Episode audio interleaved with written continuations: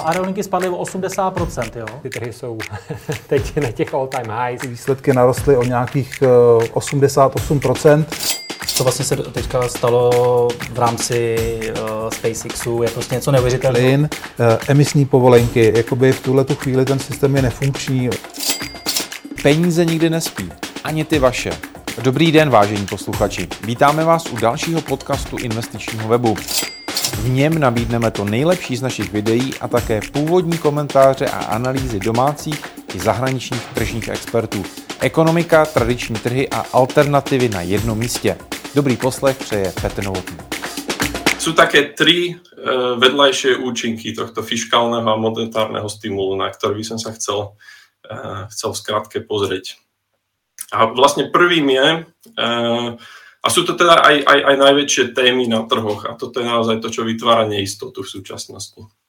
Tak prvý z tých vedľajších, um, vedľajších uh, príznakov vlastne je uh, to, že sú nadmerné úspory.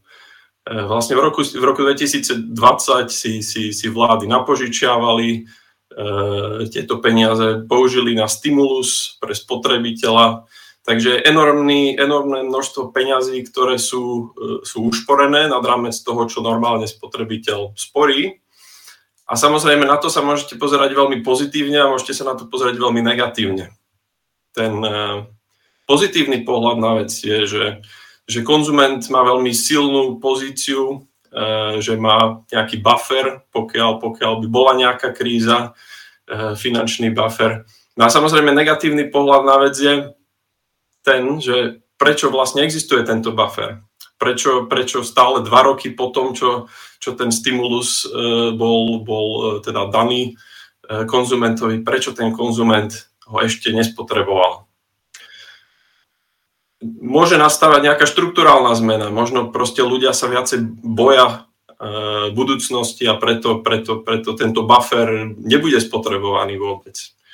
Takže to je taký prvý, prvý vedľajší, eh, vedľajší účinok, eh, ktorý vytvára neistotu. Eh, druhým je, čo sa deje na trhu práce. Keď sa pozrieme na trh práce, tak, tak naozaj situácia je veľmi zaujímavá. Ja na tomto slajde mám teda situáciu na, na trhu práce Spojených štátoch a sú tu teda dva grafy. E, hore vidíte e, tzv. quits rate, čo je, čo je vlastne dobro, dobrovoľná e, miera dobrovoľnej rezignácie zamestnancov zo svojho zamestnania. A, a čo vidíte tu na, že v podstate rekordné množstvo ľudí dobrovoľne sa vzdáva práce. Uh, hej, a to, toto je typicky, typicky niečo, čo, čo vidíte, keď sa ekonomike darí veľmi dobre, keď, keď sa zamestnanec cíti, že má silnú pozíciu, že má možnosť nájsť si druhú prácu, lepšiu prácu a tak, a tak ďalej. No a samozrejme, toto je ten pozitívny pohľad na vec. Negatívny pohľad na, na, na vec je, že, že v podstate opäť nastavujú nejaké štruktúrálne zmeny, že ľudia idú skorej na penziu, alebo, alebo ešte horšie, že, že ľudia strácajú kvalifikáciu mm, nájsť si prácu. Eh, že po dvoch rokoch eh, finančnej podpory v podstate rezignujú a sú, sú, sú pesimistickí ohľadom budúcnosti a preto si hovoria, OK, vôbec nebudem pracovať.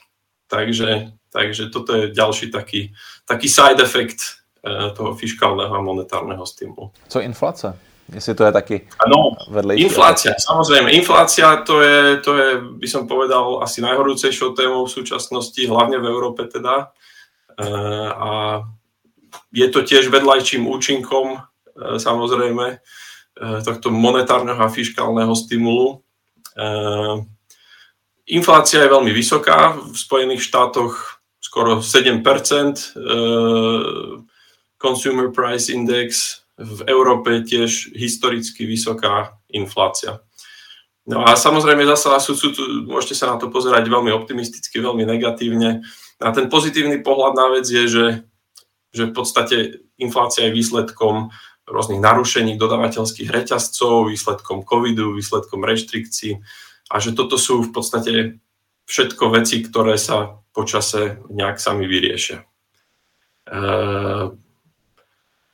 Samozrejme, potom máte negatívny pohľad na vec a ten by som povedal je ten taký, že ten nadmerný stimulus, fiskálny a monetárny, v podstate vytvoril túto infláciu presne tak, ako, ako ekonomická teória očakáva, že, že ju vytvorí. Keď, keď tlačíte peniaze, keď dávate ľuďom peniaze e, ako vláda, tak môžete očakávať, že inflácia pôjde hore. A teda najväčšia otázka je, či je táto inflácia trvalá alebo prechodná. Je to otázka, ktorú centrálne banky nevedia, ktorú by som povedal, investori sa snažia vyriešiť e, a uvidíme naozaj, naozaj až, až, až po čase, kto mal, kto mal pravdu.